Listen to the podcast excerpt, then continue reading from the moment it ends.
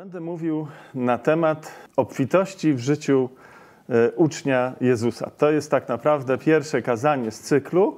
E, ten cykl będzie starał się nas przeprowadzić przez e, list do Filipian apostoła Pawła i będziemy starali się mówić o tle historycznym tego listu i o w ogóle coś więcej o, i o adresatach, i pewnie o y, samych autorach, bo y, na początku dzisiaj będziemy czytali, że, że autorów było tak jakby dwóch.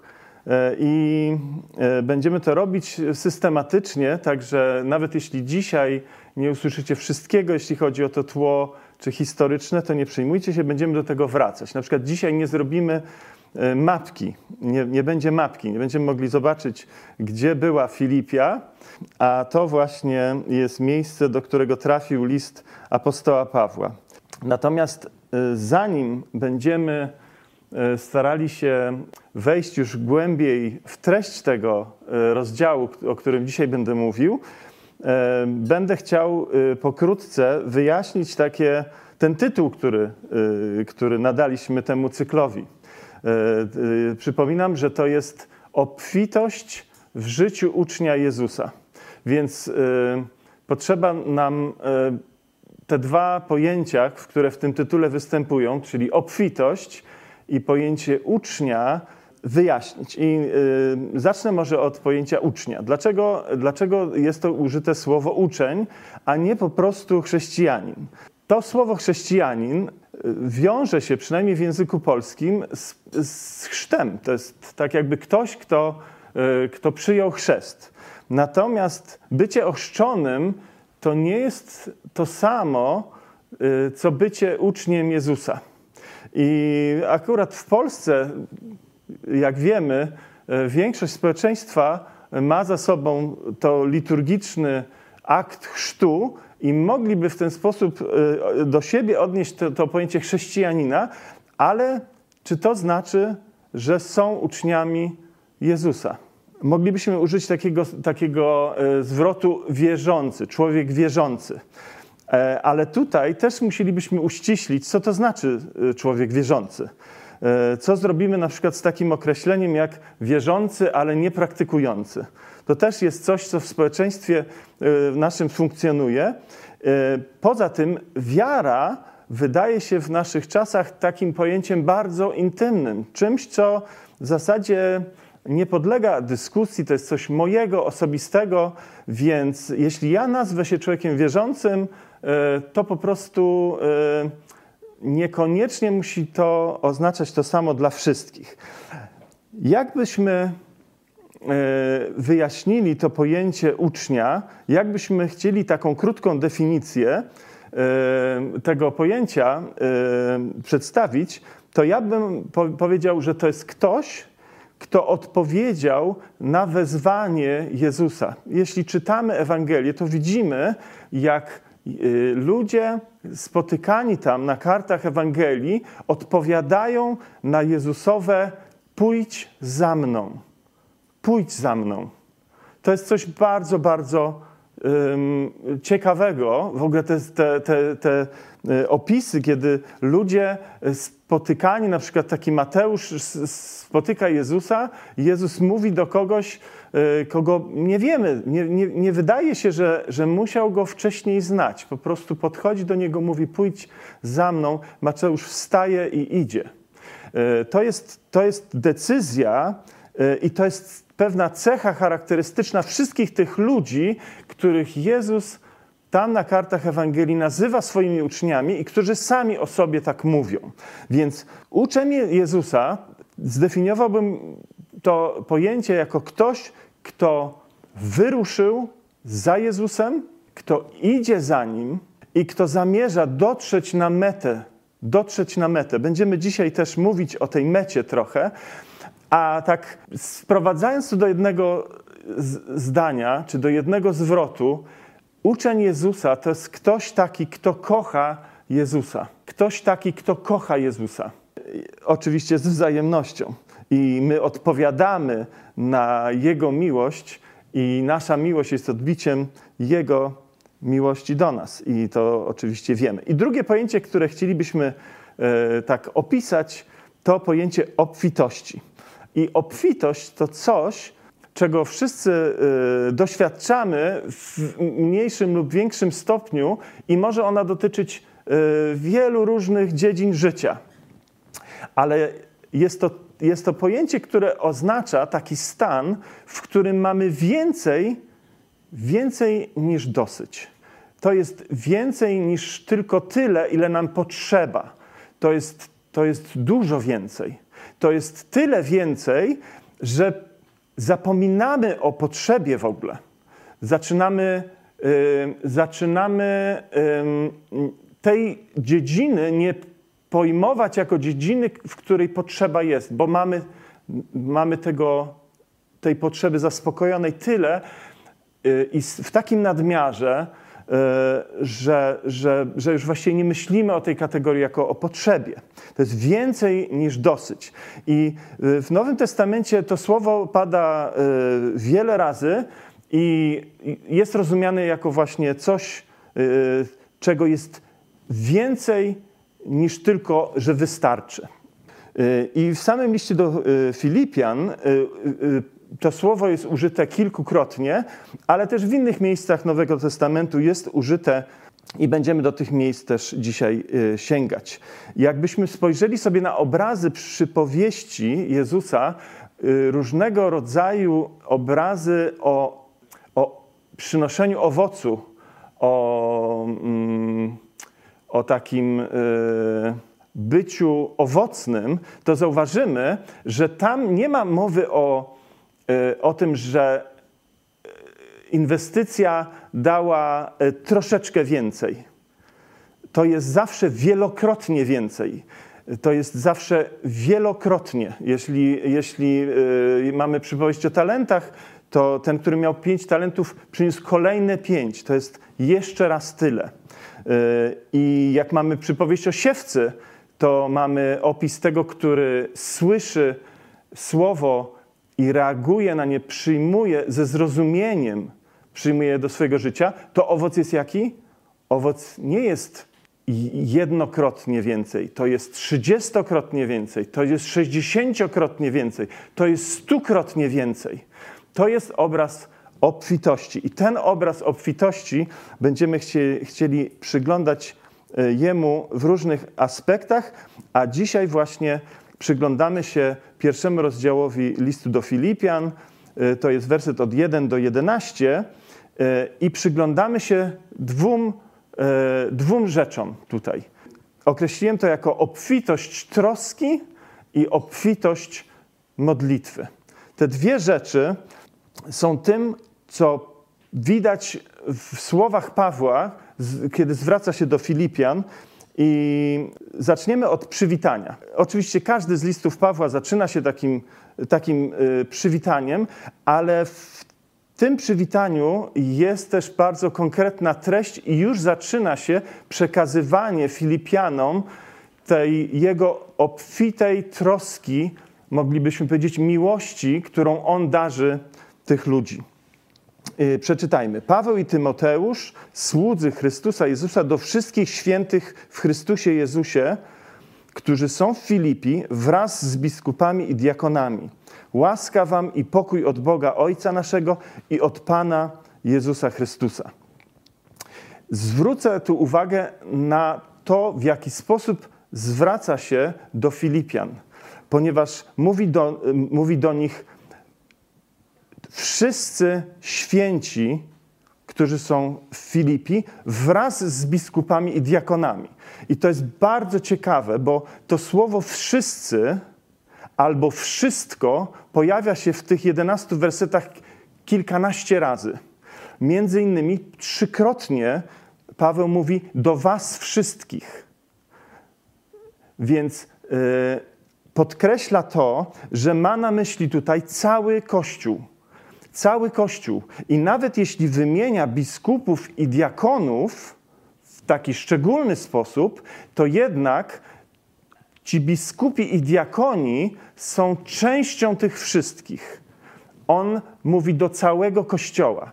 I chciałbym tu podkreślić to przesłanie, o którym, które, które list do Filipian ma także do nas, chrześcijan w XXI wieku, jest do nas, do wszystkich nas, do całego Kościoła. I ten list to list, w którym jedni uczniowie piszą do innych uczniów. E, to ciekawe, że e, jeśli spojrzymy na to w ten sposób, to łatwiej nam zobaczyć ten wzorzec, który widzimy w tym liście, nie jako coś, co dotyczy apostoła Pawła, że on był taki niesamowity, wspaniały e, i nikt mu nie dorówna, tylko jako wzorzec relacji pomiędzy jednym uczniem Jezusa, a innym uczniem Jezusa. I tak rzeczywiście jest. Paweł, Paweł nawet y, zaczynając ten list nie mówi, że ja Paweł, tylko mówi Paweł i Tymoteusz. My stąd, gdzie jesteśmy teraz, a był to Rzym i byli w, w, apostoł Paweł był w trakcie aresztu domowego y, w Rzymie i stamtąd pisze ten list. My tutaj, uczniowie Jezusa, piszemy do was, uczniów Jezusa w Filipi. I jak, jak e, spojrzelibyśmy, e, podkreślam to, to, to, to zrównanie pomiędzy jednym a drugim uczniem, e, między innymi dlatego, że od jakiegoś czasu czytam Ewangelię Mateusza i kiedy w Ewangelii Mateusza pod koniec, w rozdziałach 20, 24 i, i, i, i dalej, właściwie od 23 do 25 rozdziału, to są słowa Jezusa, które wypowiada albo do y, ludzi w świątyni, albo do uczniów w kontekście tego, co powiedział w świątyni, to między innymi padają tam takie słowa w 24 rozdziale, w 44 y, i do 46 wersetu. Posłuchajcie. Dobry sługa, a przepraszam, y, to musiałbym spojrzeć. Mm, tak, nie zanotowałem tego. Mówi tam o, mówi tam o potrzebie zachęcania i przypominania wierzącym o tym, że ich Pan powróci.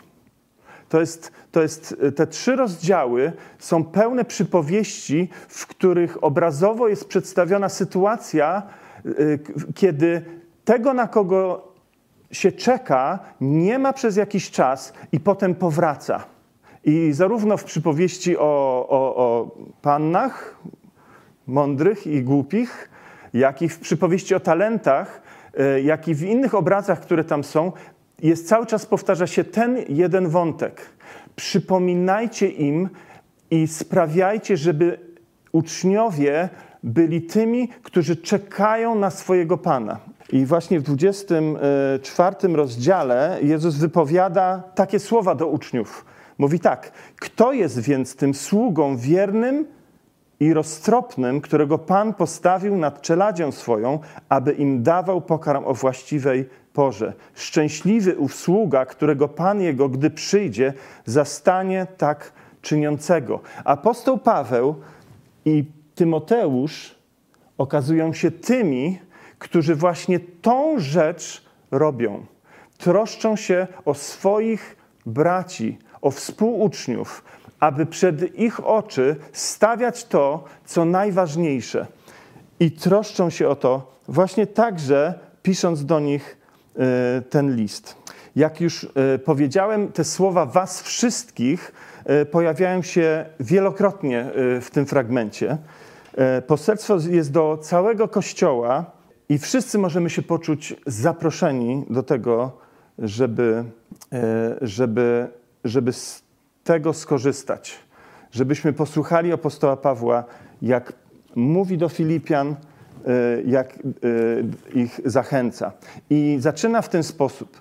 Dziękuję mojemu Bogu za każdym razem, ilekroć was wspominam – zawsze w każdej modlitwie mojej za wszystkich Was z radością się modląc za społeczność Waszą w Ewangelii od pierwszego dnia aż dotąd, mając ten pew tę pewność, że ten, który rozpoczął w Was dobre dzieło, będzie je też pełnił aż do dnia Chrystusa Jezusa. słuszna to rzecz, abym tak myślał o was wszystkich, dlatego że mam was w swoim sercu, boście wszyscy wraz ze mną współuczestnikami łaski, zarówno wówczas, gdy jestem w więzieniu, jak i w czasie obrony i umacniania Ewangelii. Albowiem Bóg mi świadkiem, jak tęsknię do was wszystkich serdeczną miłością Chrystusa Jezusa. Zaczyna od tego, że zaprasza ich do swojej komnaty modlitwy, do swojego miejsca ustronnego, w którym zgina swoje kolana przed Bogiem i modli się i mówi, jak modli się o nich.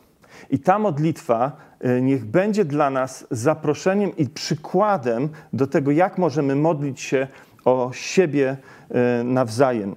Kiedy przyglądamy się tej trosce, tej miłości, którą On ma do nich, a wydaje się, że ktoś, kto wzywa Boga na świadka, bałby się mówić o swojej miłości w sposób przesadny.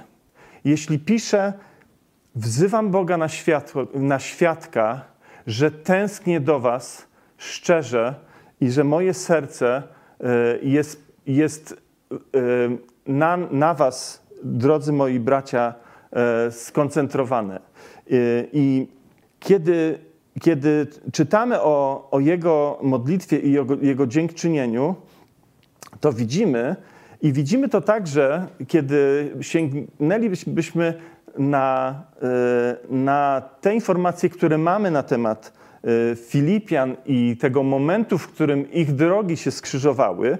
E, nie powiem, jaki to jest rozdział w dziejach apostolskich, ale jako zadanie domowe chciałbym Wam to zadać, żebyście znaleźli to miejsce. To nie jest trudne, to nie jest trzy wersety, to jest prawie cały rozdział, gdzieś tam trzy czwarte jednego z rozdziałów dziejów apostolskich, opowiada historię apostoła Pawła, który przyjeżdża do Filipi i co tam się stało. I jest to bardzo ciekawa historia, bardzo e, taka zwarta i w tych w tym pół rozdziału, czy tam trzy czwarte rozdziału dzieje się naprawdę dużo i y, myślę, że część z tej historii gdzieś tam y, łatwo odnajdziemy w, w pamięci. Natomiast kiedy kiedy, y, kiedy zdamy sobie sprawę z tego, e, jak, e, jak ich losy się połączyły, to czytając te słowa, możemy, możemy wyobrazić sobie, do czego apostoł Paweł się konkretnie odnosi. Między innymi jest tam, jest tam napisane, że po przybyciu, kiedy przyszedł dzień sabatu, poszli nad rzekę, żeby spotkać tam ludzi wierzących. Bo tak to było, że jeśli w danym mieście nie było synagogi, e, gdzie Żydzi się mogliby spotykać, to przychodzili nad rzekę i tam, i tam, tam byli, był to taki czas nabożeństwa, modlitwy. I tam właśnie przy, przybył i tam spotyka ludzi, rozmawia z nimi i tam są ludzie, którzy e, chcą go słuchać, chcą słuchać jego opowieści o Jezusie, przyjmują Go i przyjmują Chrystusa. Jest tam powiedziane, że właściwie tak przytoczone, że, że rzeczy dzieją się bardzo szybko. Szybko ludzie podejmują decyzję o tym, że, że wierzą w Jezusa, yy, on ich tam chrzci i jedną z osób, yy, która, yy, która tam się pojawia, to jest kobieta o imieniu Lidia. I ona y, y, pojawia się na samym początku jako ta, która po tym jak się nawraca, zaprasza y, Pawła i Sylasa do siebie do domu, żeby ich ugościć i żeby słuchać więcej o tym Jezusie, w którego właśnie uwierzyła.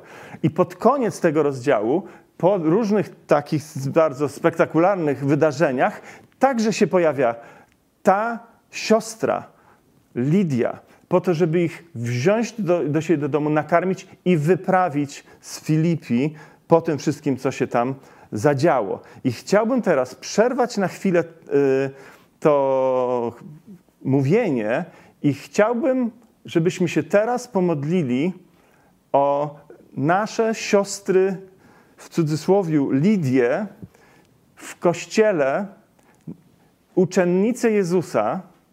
Chcielibyśmy docenić to, że jesteście z nami. chciałbym docenić Was, wszystkie siostry, które pracujecie, które służycie, które, które świadczycie o tym, Jezusie, w którego uwierzyłyście i jesteście dla nas ogromną, ogromną pomocą, zachętą, przykładem. Skłońmy nasze głowy i módlcie teraz o siostry, które w Twoim życiu e, Pan Bóg postawił, aby one tam odegrały błogosławioną rolę dla Twojego życia. Miejmy teraz takie trzy minuty e, modlitwy właśnie o nasze siostry, uczennice Jezusa. Panie, dziękuję Ci za wszystkie Lidie y, mojego życia.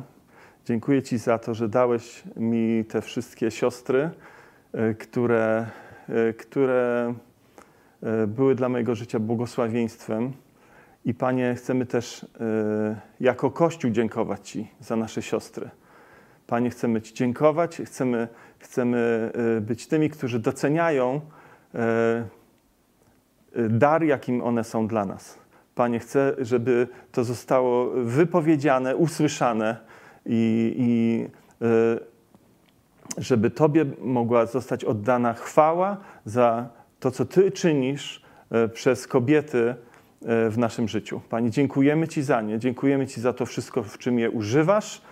Panie, i prosimy Cię, błogosław ich życie, błogosław je, prowadź, Panie, E, daj im, daj im zaspokojenie obfite wszelkich ich potrzeb.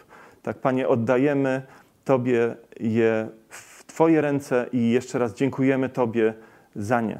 Amen. Paweł, kiedy mówi o swojej relacji z Filipianami, widać w tym takie poczucie, jak ich losy splotły się i są splecione nadal. To jest takie poczucie związku, kiedy on mówi o swojej służbie i mówi, i wy jesteście razem ze mną w tej służbie. Y, nie jest tak, że to co, je, co, to, to, co się dzieje ze mną, jest wam obojętne, albo to, co się dzieje u was, jest obojętne mi. Jesteśmy spleceni, jesteśmy, jesteśmy nie do rozerwania.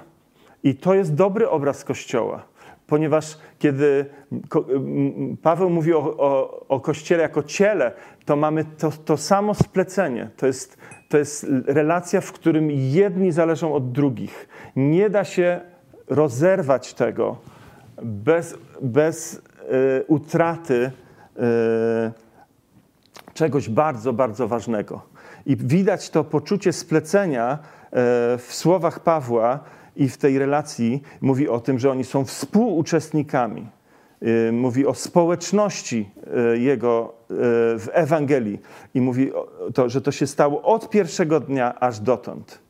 I kiedy, kiedy patrzymy na tą jego relację z Filipianami, to widzimy, że ona jest poddana różnym próbom, bo nawet jak czytamy w dziejach apostolskich te wydarzenia, to zdecydowanie to nie jest E, spacer e, po bulwarze. To jest, to jest trudne, e, to co tam się dzieje. A jednak to nie jest coś, co powoduje, że te relacje się zrywają, ale wręcz przeciwne. Te okoliczności nie powodują, że, że, że te relacje się kurczą, ale wręcz odwrotnie, one są jeszcze bardziej umacniane.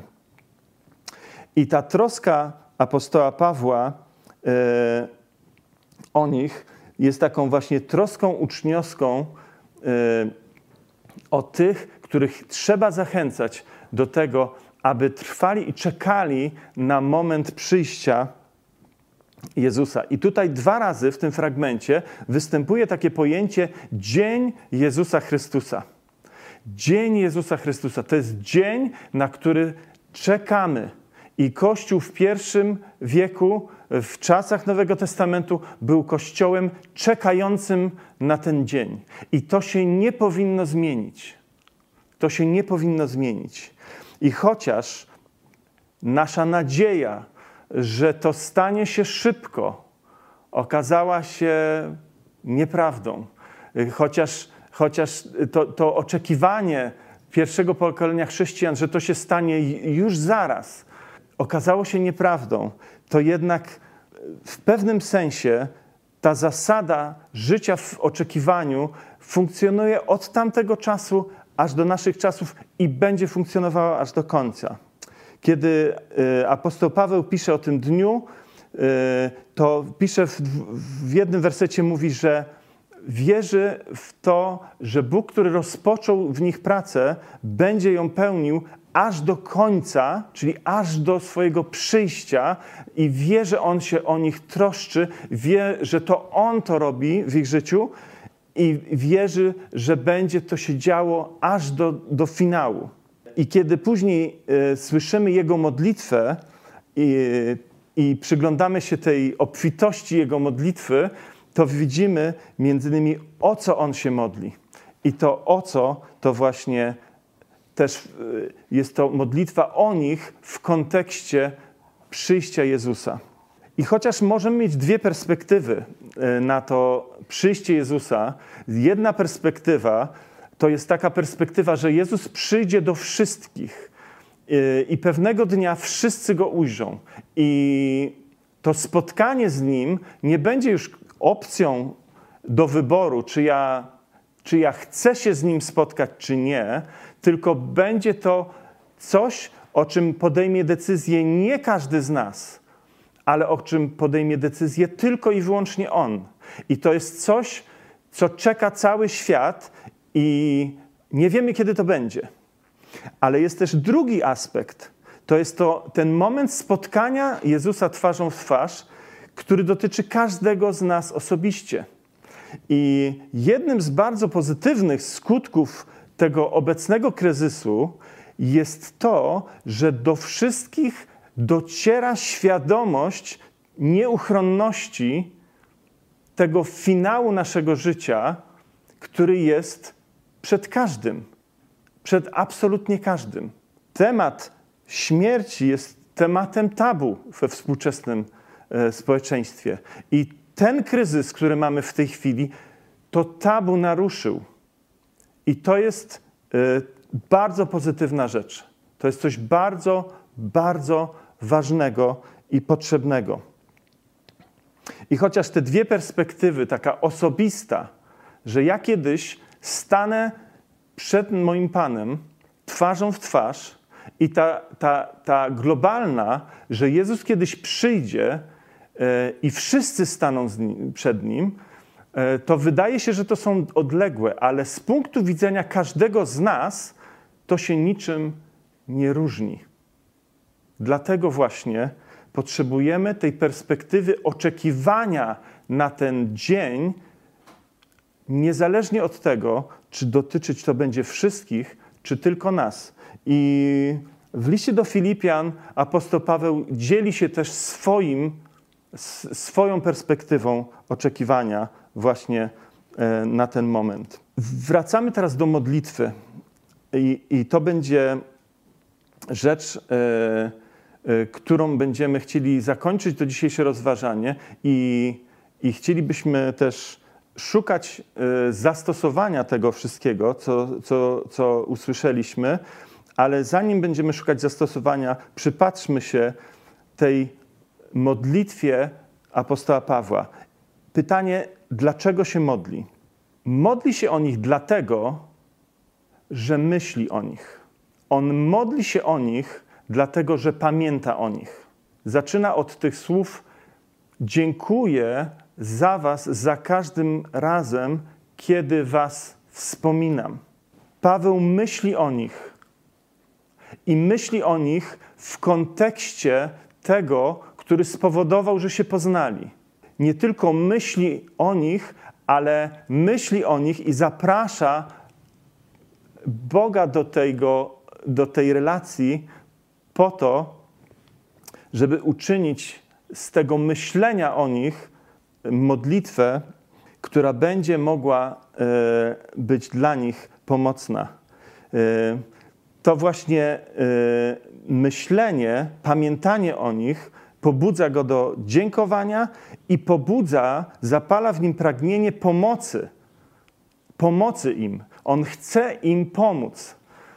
I ponieważ wie, że tym, który ma do nich zawsze 24 godziny na dobę dostęp, jest sam Pan, dlatego to Jego myślenie o nich, ta troska przeradza się w modlitwę. I teraz o co tak naprawdę apostoł Paweł modli się?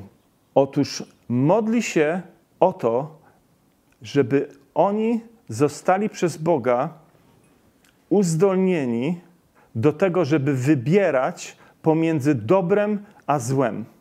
Mówi w ten sposób: Modlę się o to, aby wasza miłość obfitowała we wszelkie poznanie i wszelkie doświadczenie, które pomoże wam rozróżniać. Bo w ten sposób zostaniecie wyposażeni do tego, żeby odróżniać rzeczy słuszne od niesłusznych. I w ten sposób będziecie tymi, którzy przez sprawiedliwość swoją będą przygotowani na spotkanie z Panem. I to przygotowanie ich do spotkania się, do spotkania się z Jezusem jest y, Jego troską. Modlę się, aby miłość wasza była coraz bardziej obfitowała w poznanie i wszelkie doznanie, abyście umieli odróżnić to, co słuszne, od tego, co niesłuszne, abyście byli czyści i beznagany na dzień Chrystusowi, pełni owocu sprawiedliwości przez Jezusa Chrystusa ku chwale i czci Boga. To ciekawe, że kiedy myślimy sobie o tych trzech rzeczach, o miłości, o poznaniu e, i o takiej zdolności rozróżniania, takiej, takim doświadczeniu, które pozwala nam podejmować właściwe decyzje, to to jest takie jakby taki trójskładnikowy preparat, który przypomina mi e, przepis na, na, na proch. Proch się tworzy z trzech składników. To jest siarka, saletra i węgiel drzewny. Jeśli te trzy rzeczy połączymy razem, to otrzymujemy coś, co ma charakter bardzo, bardzo wybuchowy. Y, I ja tak y, myślę, że Paweł modli się o to, żeby ich miłość, która jest absolutnie najważniejsza i podstawą, została uzbrojona w mądrość, która pozwoli im właściwie wybierać. E, czy to jest ważne? Czy to jest ważne? Czy nie wolelibyśmy, żeby pomodlił się o nich o coś innego? Może oni mają inne potrzeby. Może oni mają bardzo konkretne potrzeby, na przykład muszą jechać daleko yy, po wodę. Tak? I, I należałoby się modlić o to, żeby ta woda była gdzieś bliżej. Albo może niektórzy z nich mają jakieś problemy finansowe i trzeba by się modlić o te problemy finansowe. I oczywiście wszystkie troski nasze przynosimy do Pana i modlimy się o siebie, o wszystkie nasze potrzeby. Ale jeśli mamy z tego fragmentu wyciągnąć jakąś lekcję i przypatrzyć się, o, się temu, jaki wzór modlitwy o siebie daje nam apostoł Paweł, to jest to modlitwa, w której sprawiedliwość, praktyczna sprawiedliwość, która przynosi Bogu chwałę w naszym życiu, jest najważniejszym powodem modlitwy apostoła Pawła. I tutaj jest słowo obfitość, które możemy przeczytać w piątym rozdziale Ewangelii Mateusza. E, tu też występuje to, to samo słowo obfitość. I apostoł Mateusz e, cytuje Jezusa, który mówi w ten sposób w piątym rozdziale, w dwudziestym wersecie. Jeśli wasza sprawiedliwość nie będzie obfitsza niż sprawiedliwość uczonych w piśmie i faryzeuszy. Przyjrzyjmy się naszym relacjom, przyjrzyjmy się temu zadaniu, które Jezus postawił nam wszystkim, abyśmy się troszczyli o siebie nawzajem, o to, czy w naszym życiu jest ten zapał i żar wspólnego oczekiwania na spotkanie Pana? Czy jest w naszych relacjach ta pasja do tego, żeby jedni drugim stawiać to jako naszą powinność, abyśmy wszyscy mogli dotrzeć na to miejsce spotkania we właściwym stanie. W jaki sposób możemy to zrobić?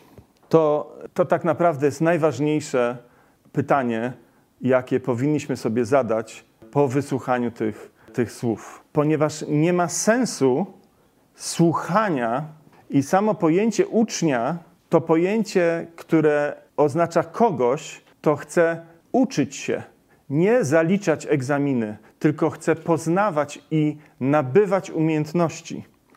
Więc to, to, to pytanie, jak możemy to zrobić, to jest najważniejsze pytanie dzisiaj. Dla mnie. Jak ja mogę to zrobić? Jak w moim życiu może obfitować troska o innych uczniów? I w jaki sposób mogę obfitować w dziedzinie modlitwy o nich w taki sposób, żeby ta modlitwa zmieniała y, y, ludzi, była prawdziwie pomocna i prawdziwie podobała się Bogu. Myśl, myśl o innych. Po prostu zacznij od tego, że będziesz myślał o innych. Nie tylko wtedy, kiedy nadarzy się taka okazja, nie tylko wtedy, kiedy będziesz ich potrzebował do czegoś, nie tylko wtedy, kiedy nacisną ci na odcisk, ale spraw, żeby słowa, które apostoł Paweł pisze o sobie i o Filipianach, że za każdym razem, kiedy wspomina ich, dziękuję za nich, mogły być słowami, które możesz przy, przy, yy, przyjąć także do siebie. A zatem myśl o innych. Pijesz kawę, siadasz, idziesz na spacer. Daj sobie czas, aby myśleć o innych. I do tych myśli o innych zaproś Pana Boga. Kiedy, kiedy będziesz widział, że w Twoim sercu, w tym myśleniu o kimś pojawia się coś nie takiego, pojawia się jakieś, jak, pojawiają się jakieś emocje, to jest to moment, w którym możesz zaprosić Pana Boga, wiedząc, że On jest tym, który połączył Ciebie i tą osobę, i On jest tym, który chce odpowiadać na Wasze o siebie nawzajem modlitwy. A zatem myślmy o sobie, kochani, i zaprośmy Pana Boga do tych naszych myśli, modląc się o siebie nawzajem obficie.